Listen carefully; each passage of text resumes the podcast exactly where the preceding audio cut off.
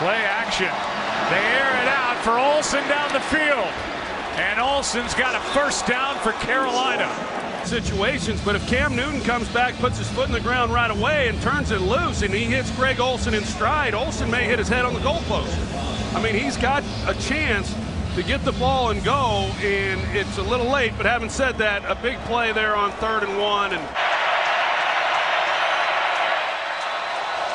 Newton, Olsen, touchdown! The Panthers finally break through.